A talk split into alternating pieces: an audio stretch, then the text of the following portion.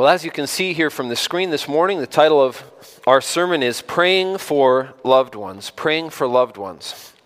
Now, in this context, of course, we're going through the prayers of Paul. We've been doing a series on the prayers of Paul. This is our 31st prayer of Paul that we've been looking at here in the New Testament, which goes to show that Paul must have thought quite a lot about prayer if he was going to include so many of them in his letters that he would write to various individuals, in this case, Timothy, a, a mentor, a, a son in the faith of his, and also letters that he wrote to various churches. So, as, as we're thinking about what Paul's priorities were, his perspective, he obviously valued prayer quite highly. But as I was thinking about this particular prayer, he's praying for a particular person, in this case, Timothy. And many of you are familiar with the close relationship that Paul had with Timothy. That's where I got the title here, Praying for Loved Ones, because certainly Paul had a deep love for Timothy, though you might not be able to fi- find an exact uh, verse where he says to Timothy, I love you. You can see it in the pages of Scripture as, he, if, as you see him pour out his heart to Timothy, even in these two letters, 1st and 2nd Timothy. And you see him talk about and travel with and minister with and have these close bonds with Timothy throughout his various ministries. And so, as you think about this, he had this close relationship with this man, and he was many things to Timothy. As you think about Paul and Timothy's special or close relationship, he was a teacher, uh, a mentor, he was a fellow worker. That's one that you might overlook in the sense that many of the times that Paul is writing letters to various churches on second and third missionary journeys, but later in his life, after, after his early trip with Barnabas, you see that Timothy becomes a part of the fabric of Paul's journeys. Of Paul's letters. He comes up fairly often, but he comes up in the context of being a fellow worker working right alongside, shoulder to shoulder, as a, as a brother who is striving together in the faith to advance the cause of Jesus Christ, to shine the light of the glorious gospel into the darkness of these various places that God directs his steps. And so he was a fellow worker, Paul was of Timothy. He was a spiritual father to Timothy in the sense that he was viewed in a very in a very paternal kind of a way as we have every reason to believe that Timothy's own father was unsaved. And so as a father figure in the faith Paul would serve as that to Timothy.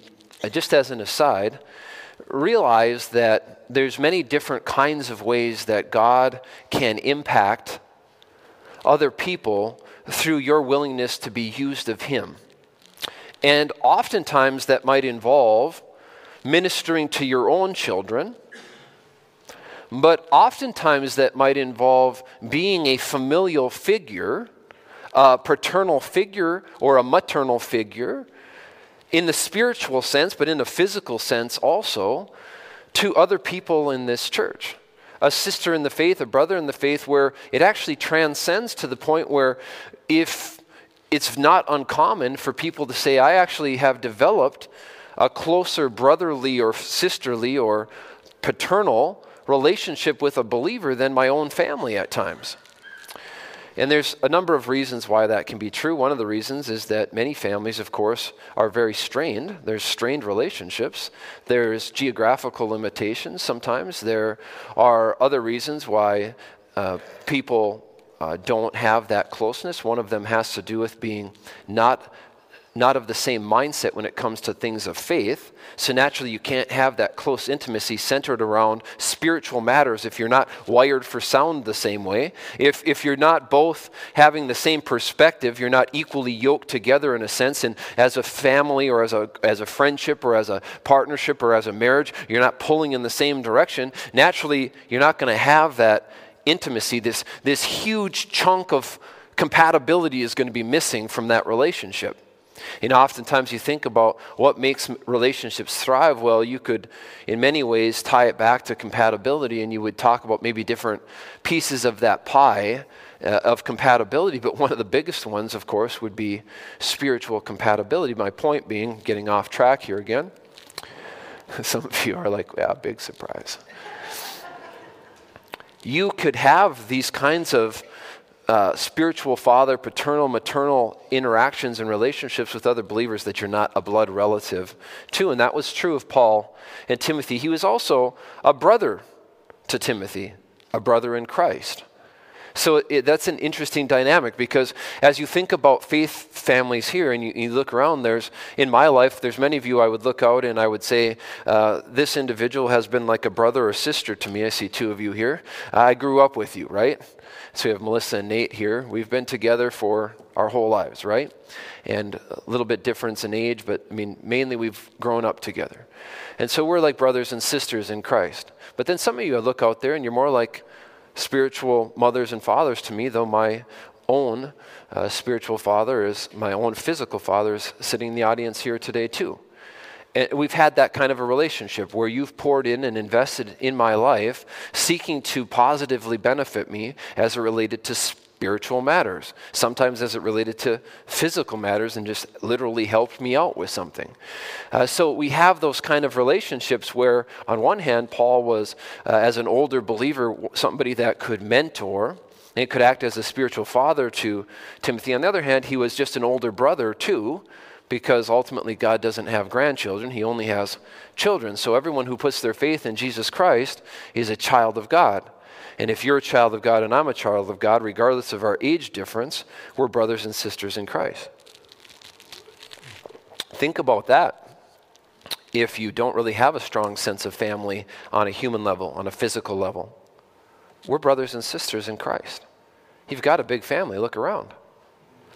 Now, some of them you might not know very well because this is the first time you've ever met them.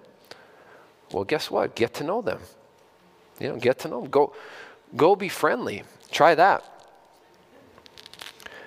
You know, sometimes people are like, I'm not very close to anyone. Yeah, because you're not very friendly. I mean, if, if your approach to getting to know people is to hightail it out of here as soon as you can and avoid any conversations with anyone, you're probably not going to get to know them too well. And there's, there's other factors, but one of them is if we're focused on just a spiritual plane and we're not going to be sidetracked by personality differences. We're not going to be sidetracked by people who are thoughtless at times, people who aren't always kind, people aren't, who aren't always being led and directed by God's Spirit. So they're not always gracious, they're not always loving. But if we're seeing them as God sees them through, through the eyes of grace and we're not focused on whether they deserve it or not, we can actually develop a really close knit family here. My prayer would be that we would. And some of you have. But, but sometimes what happens is that we start to take each other for granted too. So we, you know, years gone by, maybe we would have taken a moment to send a text or, or make a phone call or send a birthday note or a Christmas card, or maybe would, we would have invited somebody to come over and have a cup of coffee, or we would go ask them if they want to meet us at the Village Inn in, in Virginia and have a meal, or come over for a meal, or want to go snowshoeing with us, or do something with us, or uh, we would have done that. And, and sometimes, as we, you know, sometimes we get to take it for granted, sometimes we get busy with life, which is something to be very mindful of. What am I filling my life up with? Uh, I, I, don't mean this to be overly uh, negative. It certainly don't mean it to be in any legalistic sense because jumping through hoops doesn't, by itself, doesn't make you spiritual. But there's things that will benefit you in your life, and the Bible lays some of those things out. And and I'd be lying if I didn't think this uh, yesterday a couple of times.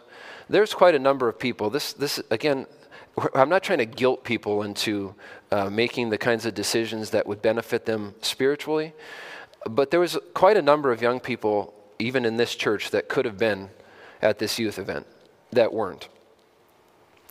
And some of the reasons were reasons that we, we would say, even, even from a spiritual perspective, there was no way around it. They had other obligations that had to be met. But that's not true in, in every situation.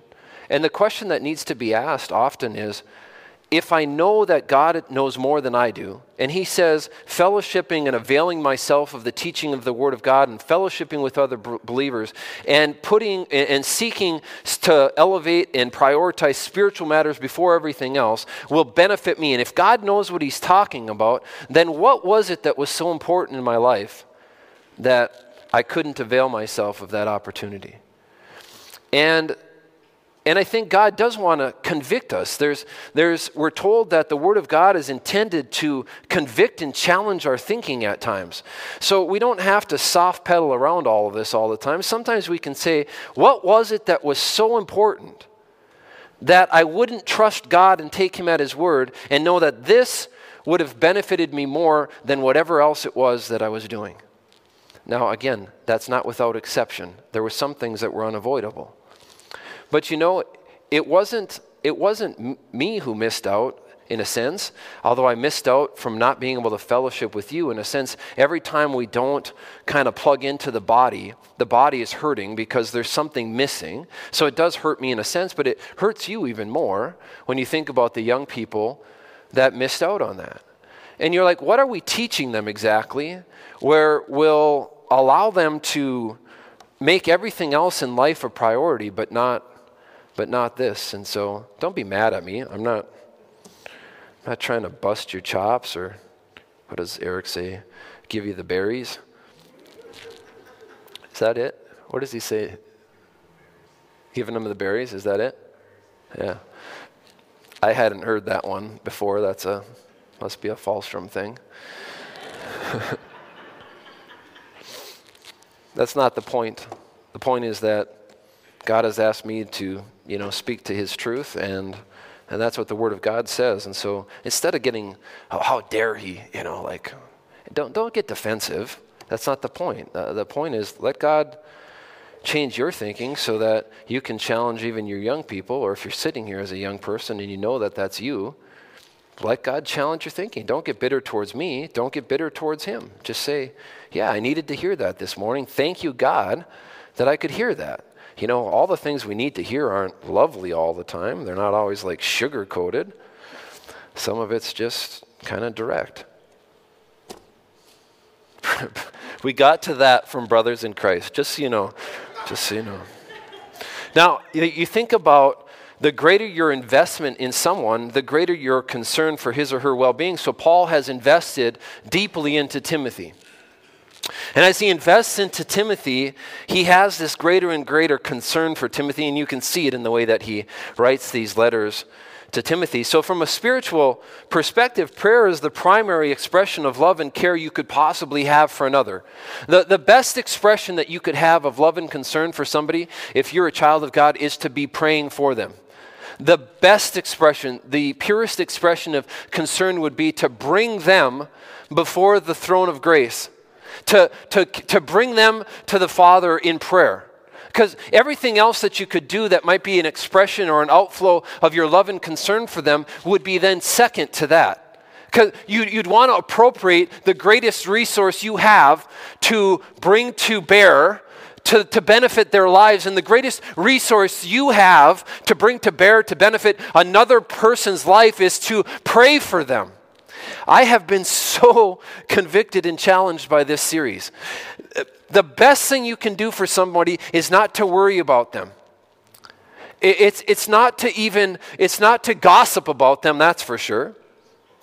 It's not even to undertake to try to make their physical life better, though God very likely will direct you to invest in them in a very real and tangible and, and temporal sense as you're living life together. But the best thing that you could do if you care about somebody is to pray for them. I, I hope that these 31 weeks haven't been for nothing.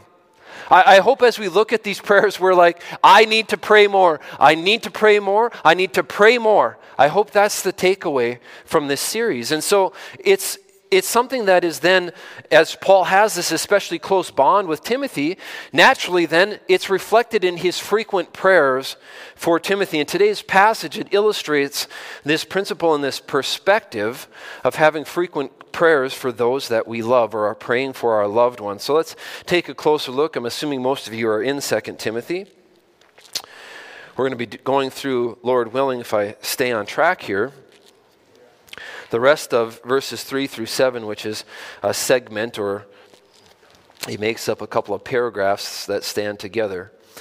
May we start, let's read it, the whole thing for context. It starts with I thank God, whom I serve with a pure conscience, as my forefathers did, as without ceasing, I remember you in my prayers night and day, greatly desiring to see you, being mindful of your tears that I may be filled with joy.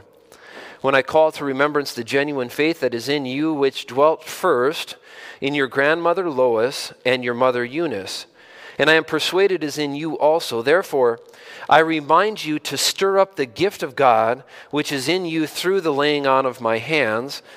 For God has not given us a spirit of fear, but of power and of love and of a sound mind. So, for those of you who love verse 7, you're going to get the context of verse 7 here today. Sometimes it's nice when we memorize verses, we sometimes memorize them apart from context, which is fine, but you're going to see the context that that verse is written in. It's written in the context of stirring up this gift that is in Timothy that Paul is encouraging him to stir up or not let that flame go out. Now, is this a prayer of Paul's? No, not really. This is him telling somebody that he's been praying for him constantly and then talking about some of the kinds of things that he would have been praying for because these are the kinds of things that he's telling him. This is my hope, this is my aspiration, this is my desire for you. If these are the hopes, aspirations, and desires that Paul has for somebody that he loves, naturally in the context he's saying i've been praying for you constantly. I'm, get, I'm assuming that we can rightfully say he was, he was praying about these kinds of matters for timothy as he's telling him about these things or reminding him about these things here in these verses. So let's dig in a little bit because remember as we talked about this series it wasn't just all paul's prayers but just even passages that deal with him talking about prayer. We'll start with verse 3 here and break it down a little bit unpack it I thank God, he says, whom I serve with a pure conscience as my forefathers did, as without ceasing I remember you in my prayers night and day. So if you took out some of the descriptive who some of the descriptive phrases or clauses that just add to the primary thought, the primary thought is I thank God as without ceasing I remember you in my prayers night and day. So then he you have Uh, again, other clauses that just expand on that idea, and we'll touch on those.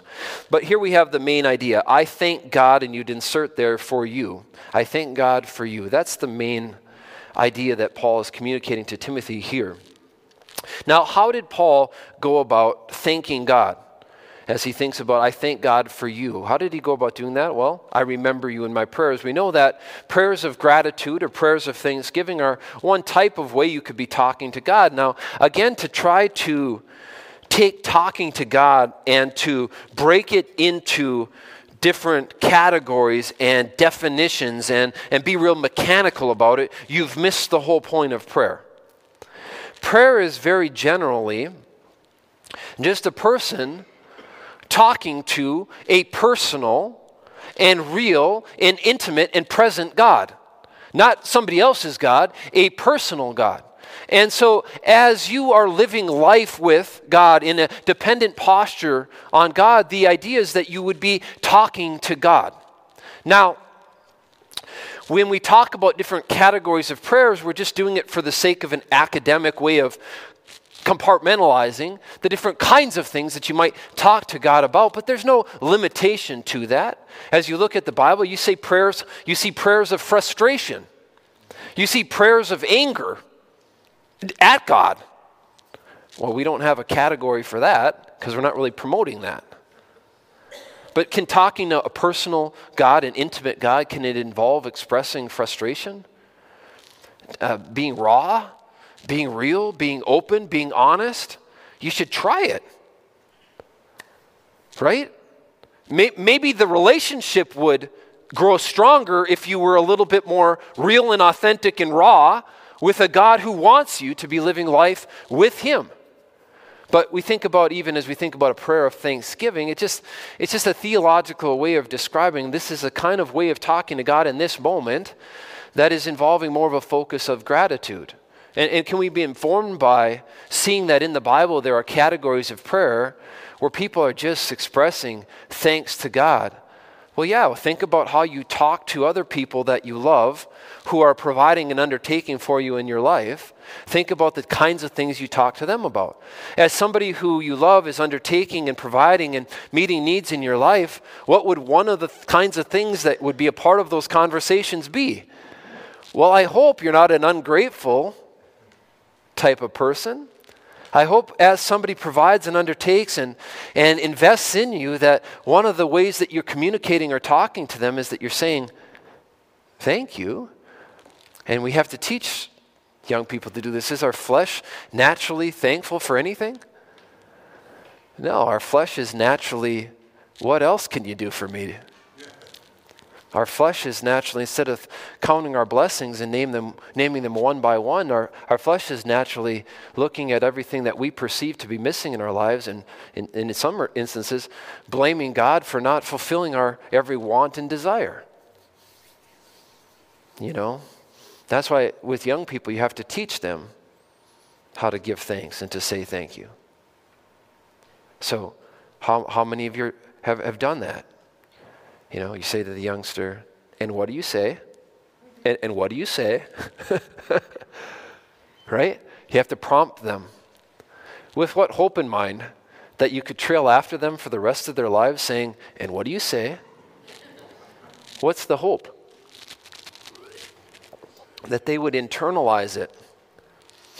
Now, would you be satisfied as, as a parent if they internalized it just mechanically and at least were polite kids? Yeah, maybe. That'd be better than some alternatives. But what you're actually hoping is that they would understand internally what gratitude is all about. I mean, if you've, if you've managed to produce a child who's polite, doesn't mean it at all, but just mechanically says thank you because he's a polite child or she's a polite child, whoop de doo. That's not the, that's not the objective. The objective is to raise a child who has a heart for the Lord, who actually understands what gratitude is actually about, who has a heart of thanksgiving for the things that are occurring in their lives. So, there we have as we talk about this thanksgiving. How does he do it? I remember you in my prayers. Now, it's just this informal conversation with God. Now, you tend to remember and think about those you care about. That's something that came to my mind as I was saying, I thank God for you, and we're going to see how often, but I thank God for you. I remember you in my prayers we tend to remember and think about those you care about. So when people aren't a part of your prayer life, this is the honest truth. The honest truth is you must not care that much about them. So, what do you do about that? Well, you, you pray that God could give you a way of looking at people that's His way of looking at people so that you would care about them instead of just being focused on a limited group of people or on yourself, that God would expand the sphere of concern that you have for the people that He's put in your life so it would gradually, or maybe rapidly, involve more and more people. So, how often did this occur? It says, I pray for you. I remember you in my prayers without ceasing and night and day. Now, that's used figuratively to communicate a regular and frequent occurrence. He wants Timothy to know that. Timothy was likely encouraged to hear that. I'm encouraged when you tell me I'm praying for you. That's why people ask for prayer. It's encouraging to know that people are lifting them up to the one who could do something about the problems that they're facing or the trials or the difficulties or the circumstances that are in front of them. They know that God's the one who could meet the needs that they have in their lives, and they're thankful that collectively people are praying for them. The effectual, fervent prayer of a righteous man availeth much. God factors our prayers into the equation, and we don't know how exactly. We just know He says He does. We can't even really wrap our minds around it or comprehend how, how that would happen or how that would even make sense. I, I'm, being, I'm being raw with you when I say I have no idea why that would make a difference. I don't actually. But yet God says it does. Can we take God at His word? He doesn't owe us an explanation, friends. You know, there's a song, we'll probably end up singing it because, well, I get to pick them, so. but the chorus of the song says, I need truth instead of answers. I need faith instead of sight. I need trust when I can't find the reasons why. I need presence over blessing. I need promise over proof. I need hope instead of healing in my life. What I really need is you. See, we have this expectation that God owes us explanations for things we don't understand. I don't understand this. This is one I'm telling you, I don't understand. But yet I know that God is true and His Word is true, and I'm going to take God at His Word, and we need to be convinced that there's value in praying for others without ceasing night and day. Now, what would motivate Paul to do this? Well, he has a deep love and concern for Timothy. He's invested greatly in Timothy. He views him as part of his family. Now, he views many believers as part of his family, but he has an especially close bond to Timothy where he refers to him as his son. Look at 1 Timothy chapter 1. You're just two or three pages to your left. 1 Timothy chapter 1, verse 2.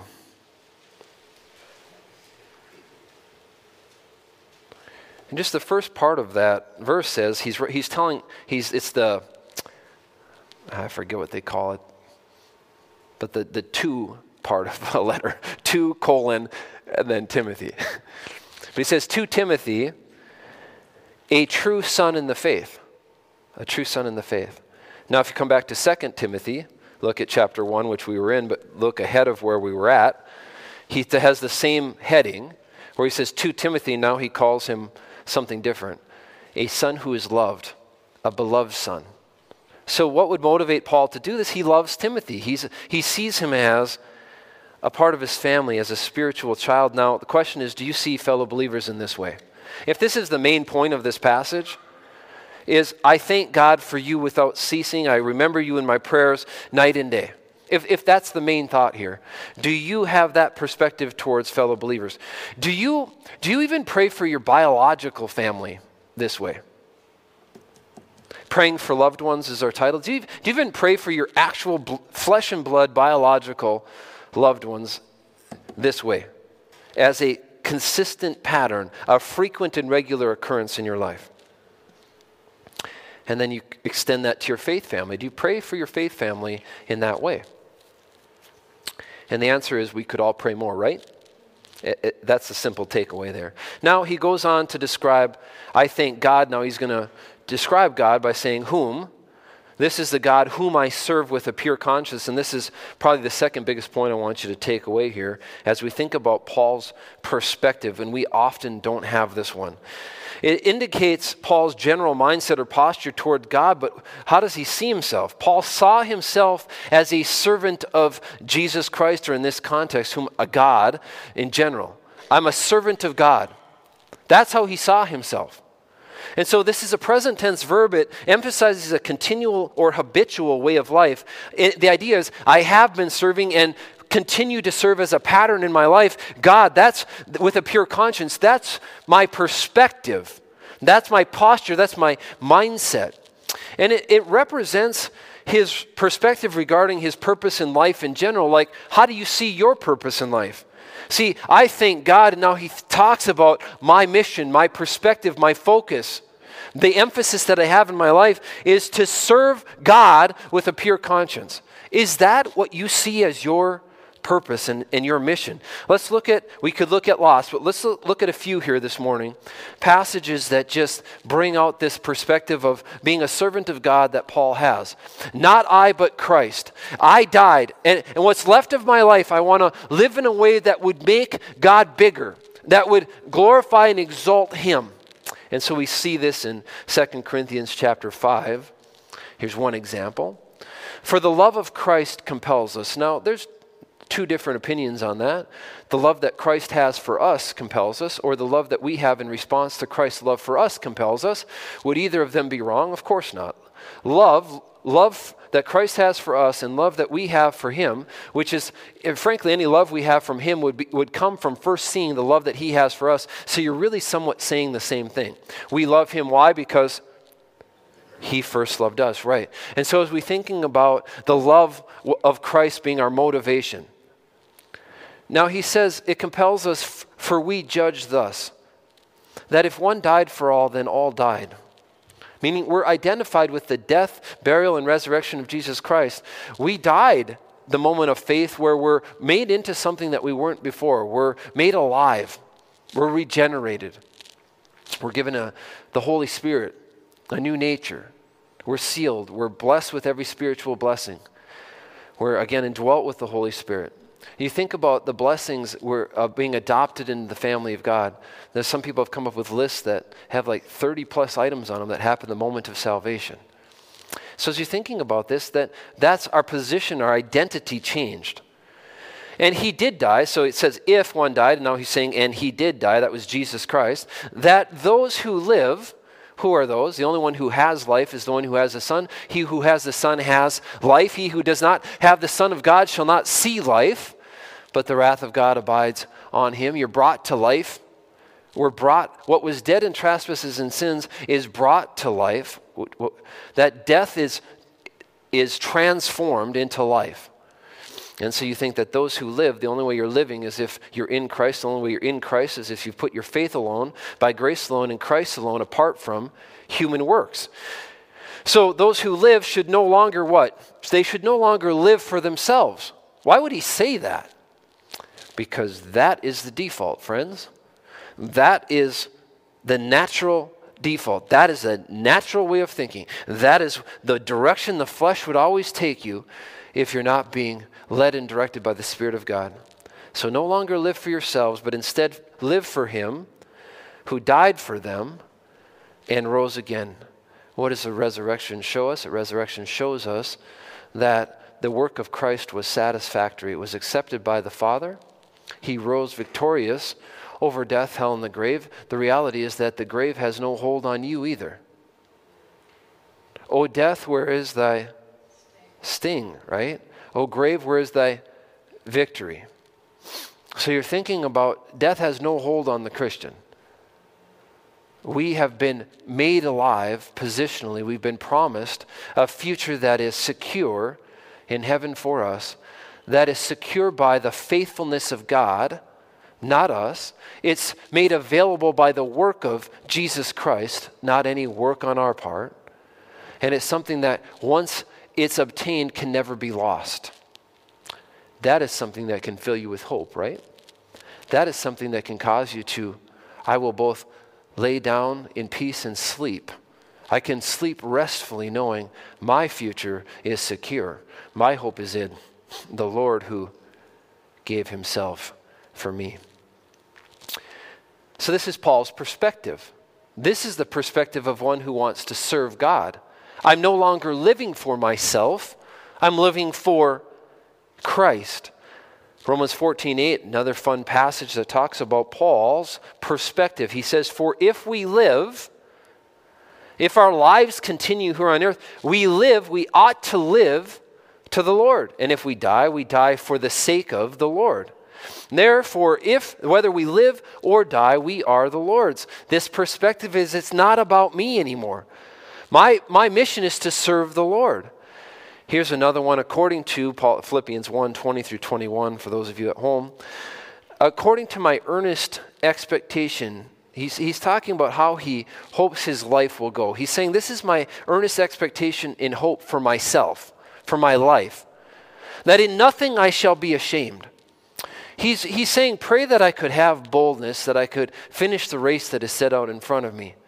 He says, Pray that you would have boldness. I pray that you would have boldness, so you would not be ashamed of the gospel of Christ. But he says, This is my hope and expectation that in nothing I shall be ashamed, but with all boldness as always, so now also Christ will be magnified in my body, whether by life or death. Meaning, I want to make Christ bigger with my life or my death. That's all that I'm existing for. He says, For to me, to live is Christ, and to die would be gain. To be absent from this body is to be present with the Lord. So there's the gain there.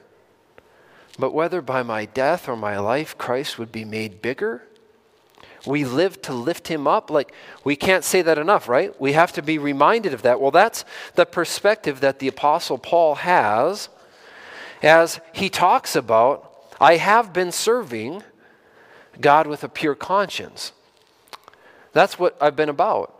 And a part of doing that is I've been remembering you, Timothy, in my prayers night and day and without ceasing. Now, Paul, as you think about having this perspective of serving God, is very briefly, I want you to know he often introduces himself as a servant of God. And you can find it in a bunch of places. I'm going to put them all up here on the screen together uh, so that you can see them. I don't want to spend a lot of time on it. We have to keep moving. But this is just, you can see that a lot of these are the very first verse of, of these letters Romans, Philippians, and Titus. And then a little bit further into First Corinthians, where he says, Paul, and now he identifies himself. It says, This is my identity. I'm a bondservant of Jesus Christ. Now, how about this with Paul and Timothy, who he's talking to here? They identify collectively as bondservants of Jesus Christ. Do we collectively identify as servants of God? That's who we are? That's how you can know us? You just refer to me as a servant of God. How about our song this morning? Make me a servant like you, dear Lord, living for others each day. Could, could that be the song of our life? Yes, that's what it should be. Now, let a man so consider us, 1 Corinthians 4 1, as servants of Christ. Consider us to be servants of Christ. And then Titus 1 1, Paul, a bondservant of Jesus Christ. So, this is a part of the very fabric of his thinking, of how he sees his identity.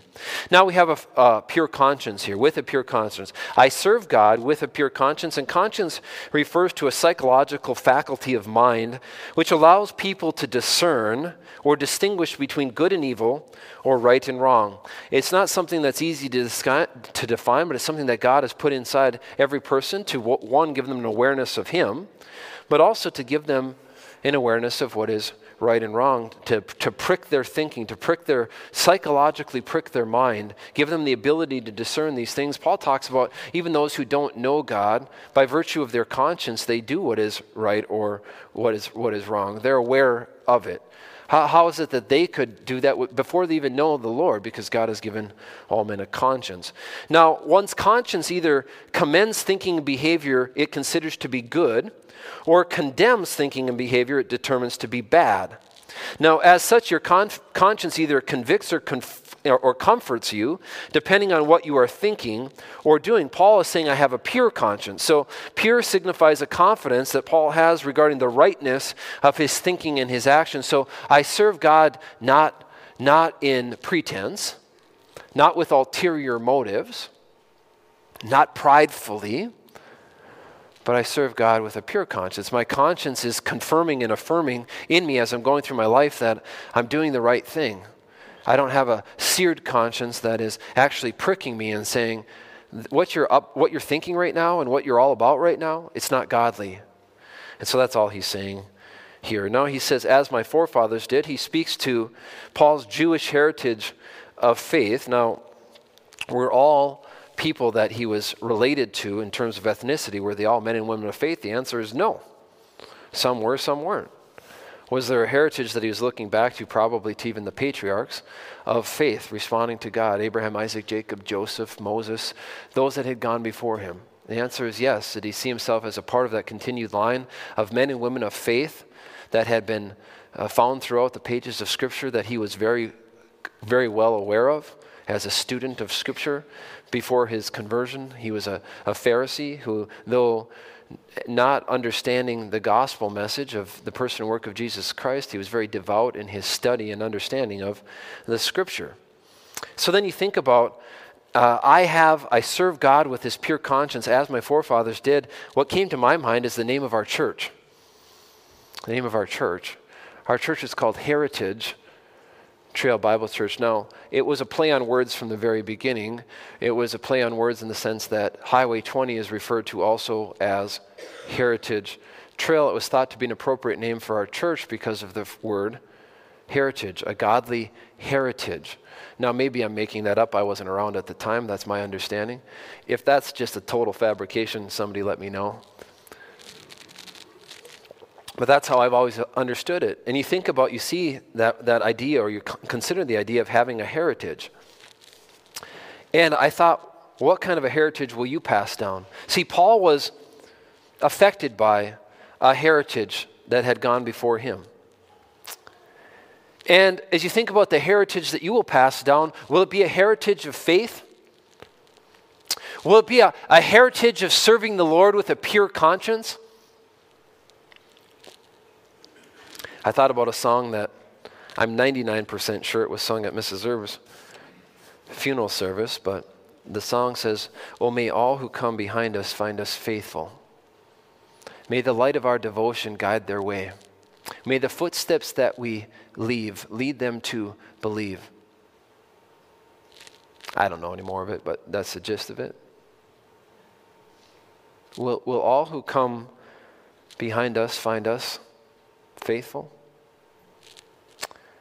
Anyway, that wasn't the main point of him saying this, but he says there's a heritage of this, of serving God with a pure conscience. Now you get to verse 4 here. He says, I have this great desire to see you, being mindful of your tears, that I may be filled with joy. So now he comes back to the main thought that I've been thanking God and praying for you night and day without ceasing because I have this affection for you, this concern for you. And this is a continuation now of that thought. You think about Paul, he's now going to mention some of the specific thoughts that he has as he thinks about Timothy. He's saying, I remember you. I think about you constantly. Now, I think about you constantly in the sense that I bring you to the throne of grace in my prayers, but I'm also, he's saying, I'm thinking about you constantly. I remember you. Now, I remember you in my prayers uh, day and night and without ceasing, but what are some of the things that he remembers? Well, he remembers him in the context of greatly desiring, and that's also translated longing for you, for seeing you for being in your proximity again. Now, there's an alternate translation of this verse is, As I remember your tears, I long to see you, that I may be filled with joy. And the idea is that recalling Timothy's tears, probably at the last time they were together, at the time of his parting, Paul had an intense longing to see his son in the faith, that he might be filled with joy. You see that there's a little bit of reciprocal reciprocation here where he knows that it will bring Timothy joy to see him because Timothy was tearful at their last parting. But he's saying that I may be filled with joy. That's the thing I'm thinking about. I'm meditating on this, this idea that we could see each other again. I have a great desire for it. I'm longing for that, that I might be filled with joy. And if you rephrase this, it might be something like, I miss you a lot. Like put it in more modern words. I miss you a lot, especially when I remember that last tearful goodbye. And I look forward to a joy packed reunion. That's a nice way of, I thought that was a nice paraphrase of this. I look forward to a joy packed reunion. I remember our tearful goodbye, and I miss you a lot. I have a great desire to see you. Now, is this how you feel about fellow believers? I hope so. I know some of you have family that you're apart from that you probably do feel that way about. Can you extend that perspective to be a little bit wider? To have an expansive view of people the way God does and not make it so limited? So that you'd have this feeling, great desire to see you. I long to see you. That I'm going to be. I know I'm going to be filled with joy when I do. Now, he talks about a second thing that he remembers as constantly, or he comes to mind as he's thinking about Tim, Timothy regularly. What comes to mind when he thinks about Timothy regularly is he thinks about his conversion. Now, here he's going to mem- he's going to mention just another specific memory, but it's a memory about Timothy's getting saved. He says, When I call to remembrance the genuine faith that is in you, which first dwelt in your grandmother Lois and your mother Eunice, and am persuaded in, is in you also. So he's remembering that Timothy got saved, but he's also remembering Timothy's way of life, his manner of living, his faithful service to Jesus Christ. So, this is uh, nearly every other translation, literally everyone except for New King James. I think even King James has a new sentence here. So he's just starting another another reminder. He's, he's bringing to light another memory he has as he thinks about Timothy. So when I call to remembrance, it's, it's best understood as I am reminded of this as I think about you. Now we have this word genuine. I remember or I'm reminded of the genuine faith that is in you. Now, most, there's many people who have misunderstood the emphasis here. See, genuine is literally unhypocritical or sincerely expressed faith. It's not qualifying faith. It's describing an expression or outflow of that faith that had been present in Timothy's life. It's not referring to a quality of faith, saying this faith is genuine. It's saying, you, I'm remembering, I'm reminded of this faithful or sincere expression, this unhypocritical expression or outflow of your faith as you went about living your life. It was your testimony of faith to others. So you, you either have faith or you don't. This is, it's not qualifying faith to say there, it's the amount of faith that is important. You have faith or you don't have faith. It's the object of our faith that is important. It's what God wants to do with the faith we have in terms of if we're trusting God and we're responding to God and we're walking by faith, then God can produce in our lives a manner of an outflow of that faith in our lives that is not hypocritical. It's sincerely expressed. It's compatible with our identity in Christ. And that's the underlying idea here. This is about present practical faithfulness. So, living or expressing faith in a manner that is consistent with your identity in Christ. That's what he's remembering about Timothy. He's remembering that about Timothy's mother. He's remembering that about Timothy's grandfather, so the uh, grandmother. So the idea here is you have faith that is expressed in a manner that is without hypocrisy, and it was modeled for you first by your grandmother Lois and your mother Eunice. We have a three generation family of people who are practically living out their faith in a way that's observable to others as being unhypocritical, as being sincerely expressed. And so we think about this. Here we have another reference to the value of a heritage or a tradition of faith. This internal faith that was externally expressed without hypocrisy was originally modeled by two generations in Timothy's own family, his grandmother and his mother. Now, Timothy's father, just as an aside, was a Gentile and probably an unbeliever. The Gentile part of it means nothing. Many people who were not Jewish came to place their faith in Jesus Christ, of course, it started. The message was first proclaimed to the Jewish people. He came unto his own, and his own received him not. Tim, uh, Paul, even as he calls himself a, an apostle out of due time, called out of due time. He was an apostle to the Gentiles to bring this message farther because the original Jewish apostles were not fulfilling the mission that God had assigned to them, which was that you should be ambassadors of, to me in Jerusalem and Judea and Samaria and to the uttermost parts of the world. It would be a, a ripple effect that would go out for, from Jerusalem. That they would, they would do that directly and indirectly. They, they would be a witness both by virtue of their teaching about Jesus Christ as inspired by the Word of God, so the revelation of Scripture that was accomplished through some of them they would be a witness, and their testimony would go out with a ripple effect, even as martyrs for their faith. All of them, I think, with the exception of, of John, is the historical understanding of that. And, and then, literally, that they would go out, that the message would be expanded. And so, Paul, even as he's doing that, the message is being expanded. It starts in Jerusalem, Judea, Samaria, outermost parts of the world. And so we have Asia Minor, then we, you get over into Greece, you get over into some of these other areas. Um, and, and, the gospel goes out. You talk about Macedonia and some of these other um, provinces that are that the gospel eventually makes its way to. But even there, the gospel first goes to synagogues and then it goes to the community as a whole. But because he's not even mentioned, and we're talking about heritage of faith, stands to reason that he probably wasn't even a believer, hence the close relationship on a spiritual plane, anyway, that Timothy would have had to have, he would have had to rely on another male figure to have a paternal impact uh, in terms of faith, or investing in him, mentoring him, other than his own father. All right, we move on.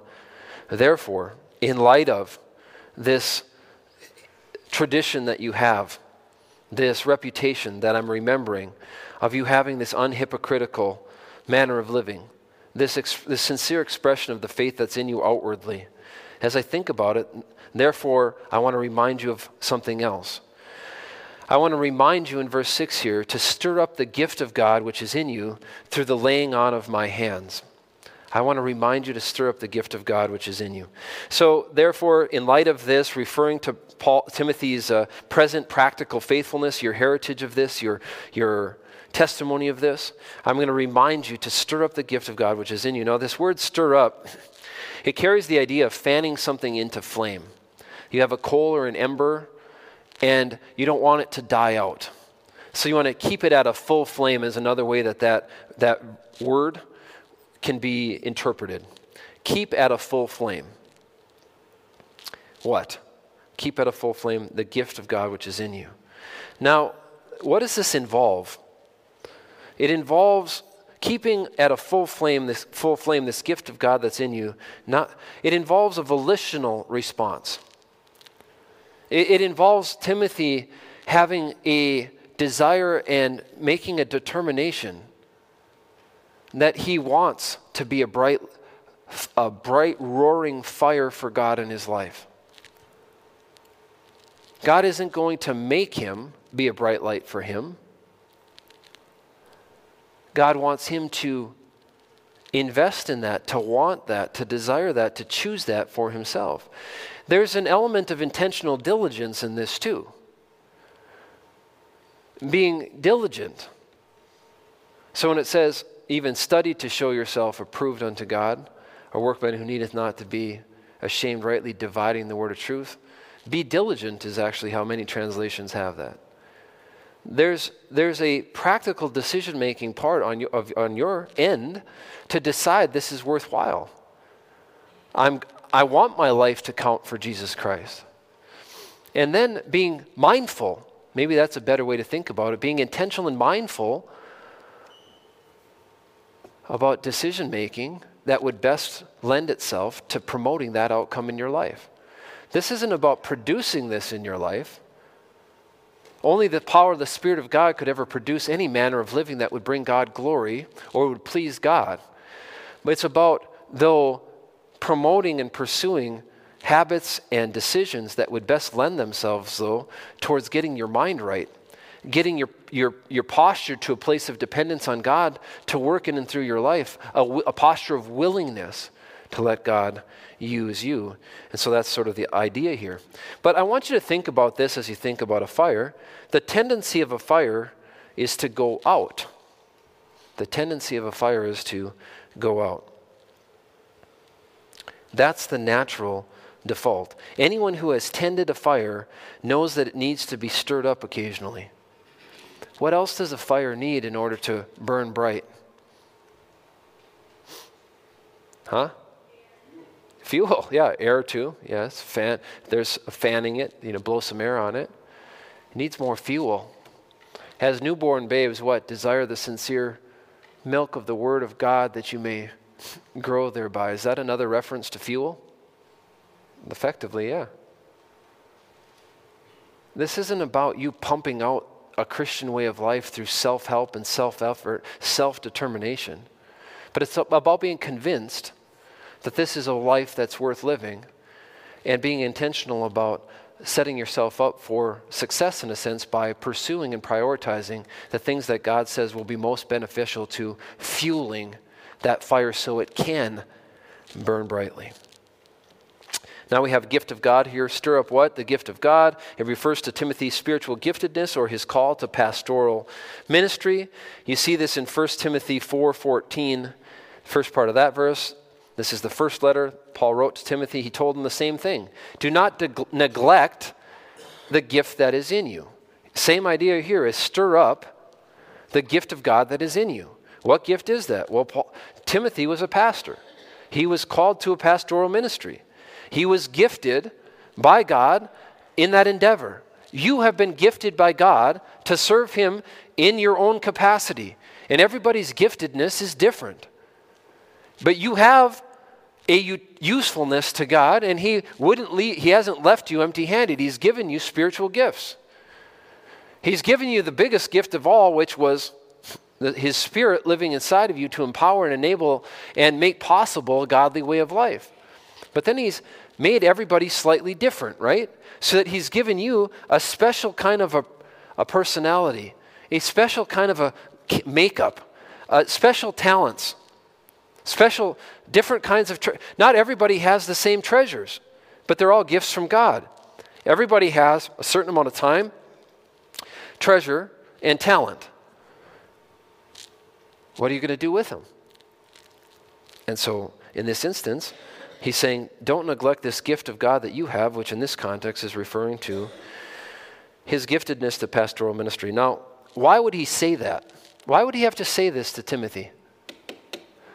Remember that he says there's nobody else beside Timothy I could send to care for your needs because there's no one else. All seek their own. People are not interested in serving the Lord. He tells one of the churches that the only one I can send is Timothy because he, again, has this external expression where he's living in a way that's consistent with his internal faith. His faith is something that God is using. But he's still having to tell him, don't neglect this, stir this up. Well, why? Because even Timothy would be susceptible to that fire burning out. You know what? That people in ministry, depending on the kind of ministry, are especially, especially prone to burnout, to just being burnt out by it. And there's a reason why all believers are told not to be weary in well doing. Because we naturally can get burnt out we naturally shift the focus from what God's doing in our life and from God's power working in our life. That even when we're wanting to do the, thing, the right things or good things, let God use us, we, we end up messing it up. Because it starts out good, but then we start to carry that load ourselves or try to pump it out through our own strength, and then we get weary. That's why we have to be reminded don't be weary. Don't be weary from doing good, but the in, in, inferred in that statement is don't start trying to do it yourself. Don't start trying to do it on your own. And, and, and the truth is, I get burnt out. And you, if you get burnt out, certainly you can relate to that. You run out of, you run out of steam sometimes. Sometimes it has nothing to do with the strength of your faith. Sometimes it just has to do with being physically run, run out, run down. Sometimes you're kind of emotionally run down. There's lots of ways to be burnt out. And sometimes you're spiritually burnt out, and the reason for that is always, 100% of the time, because you started to lean on your own understanding instead of what? Trusting the Lord with all your heart.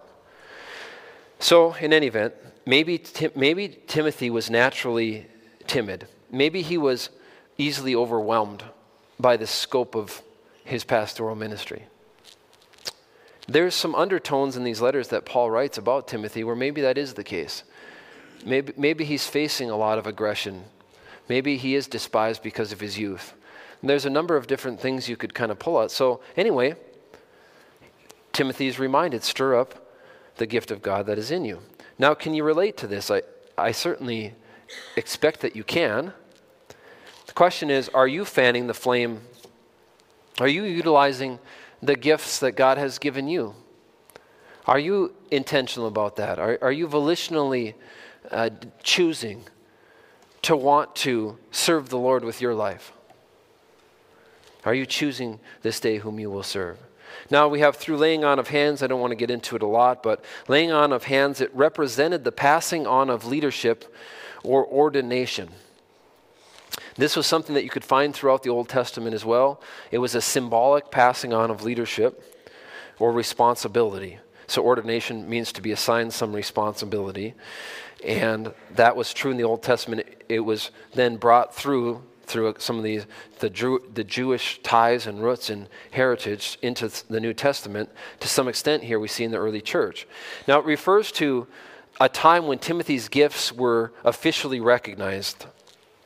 The exact time and the participants in this event cannot be determined, but there would actually be a gathering of elders that would, when somebody was going to go out into the mission field, there would be this laying on of hands. Now, I don't, it's not something that uh, culturally has persisted everywhere. You can find it in some places, but it was, it was a symbolic transition of leadership or a being entrusted or tasked with a certain, a certain mission.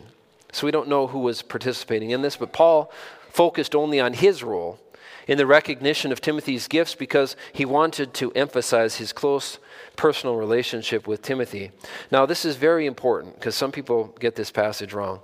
The laying on of hands was not the cause of Timothy's receipt of a spiritual gift, but it was a vis- visible representation and symbol of it. It was a way of recognizing it. And so that's the way to understand that. Now, verse 7, our last verse. Now he has a contrast here that he wants to bring to, to make to stirring up the gift of God. Because if you're not stirring up the gift of God, what's the alternative? Well, that you're operating in fear. You, you're operating where you're not independence on God. You're not trusting Him. You're not prioritizing the things of faith. So here's our contrast 2 Timothy 1 7. For God has not given us a spirit of fear, but of power and of love and of sound mind. And it amazes me the things that people use this verse to try to support at times. The context is the stirring up of the spiritual gifts that God has given you to be a servant for Him. Like Paul says, I serve God with a clear conscience. I'm serving God with a clear conscience. I'm encouraging you to serve God with a clear conscience as you don't neglect the spiritual gifts that God has given you. I'm encouraging you to fan those into a flame instead of having or operating with a spirit of fear. This has nothing to do with so many other different things. You could take it as a general principle, sure, but you're stripping it of, of the context. The context is to be a servant for Jesus Christ by utilizing the gifts that He's given you to advance the cause of Christ. That's the, that's the context.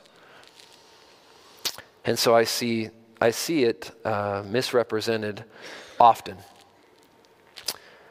But it's a wonderful verse because that encouragement is wonderful. See, 4 here indicates for this reason.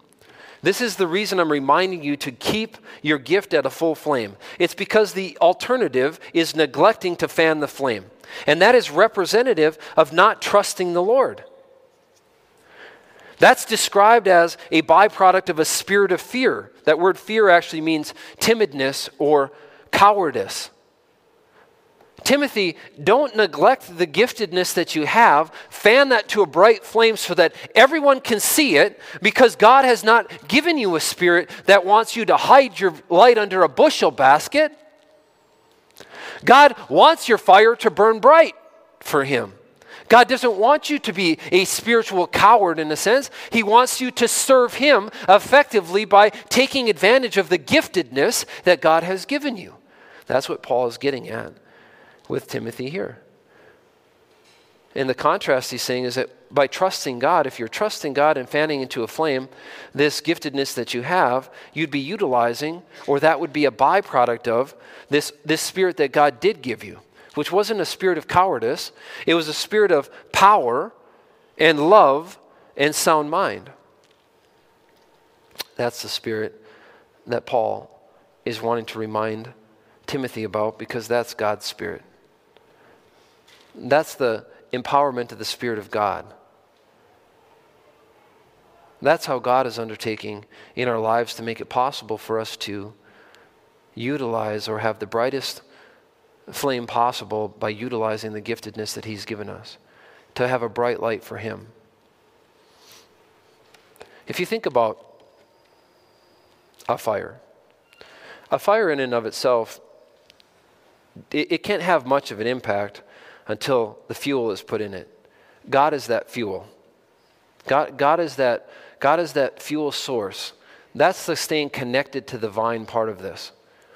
this. That's the abiding part of this staying connected to Him, that God can fuel this fire to be much, much bigger. Your part is blowing air at it, in a sense, or fanning it by having a desire for that. God's part is in it is to actually be the fuel in it. Think about a flashlight.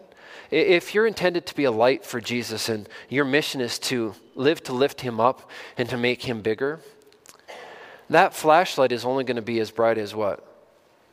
The batteries that are in it, right? With fresh batteries, with powerful batteries, you have a powerful light. You have a far reaching light. So, God has given us an empowered spirit. Not because we're so powerful, but because He's so powerful. And that spirit is described as a spirit of power and a spirit of love and a spirit that has sound thinking. Do we naturally have sound thinking apart from the Spirit of God giving, enlightening our eyes, opening our eyes, giving us a clear mind? No, that's why we have to pray. Let this mind be in you that was also in Christ Jesus. Our mind is useless. The human mind, driven by the flesh, can't in any way please God. But a sac- sacrificial and selfless mind, make me a servant like you, dear Lord, just like Paul describes himself. I have been, I'm living life this way, I'm already doing this. I have this, I have a clear conscience about this, that I'm serving God. That's a life that that's a life that God can use.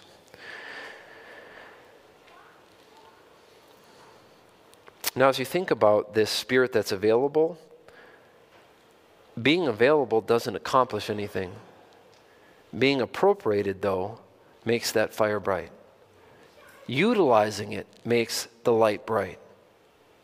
So we have this enabling power of the Holy Spirit, but it must be appropriated in order to be realized and utilized practically. And that's what Paul is exhorting Timothy to do as it relates to stirring up this gift that is in him, which, what is the underlying focus of that again? Serving, serving the Lord. He's really telling him, serve the Lord to the fullest capacity possible by trusting in and relying on the Spirit that God can put in you and has put in you, instead of the natural tendency to be afraid and to not fulfill the mission. So, praying for loved ones. Who are you praying for? Who are you praying for? Are you praying for your loved ones? Second question is Is your definition of loved ones too small? Consider the scope of God's love and think about who your loved ones ought to be and who you should be praying for night and day and without ceasing. Are you praying, when you pray for your loved ones, are you praying that they would fan into flame the spiritual gifts that God has given them? So we talk about the content of our prayers. Is that what you're praying?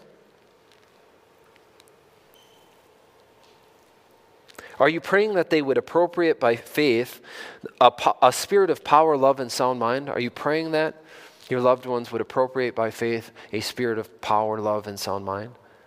There's a lot in this prayer this morning, even though it wasn't specifically a prayer, but talking about the kinds of things that Paul was thinking about as he related to Timothy as he was remembering him without ceasing and praying for him night and day.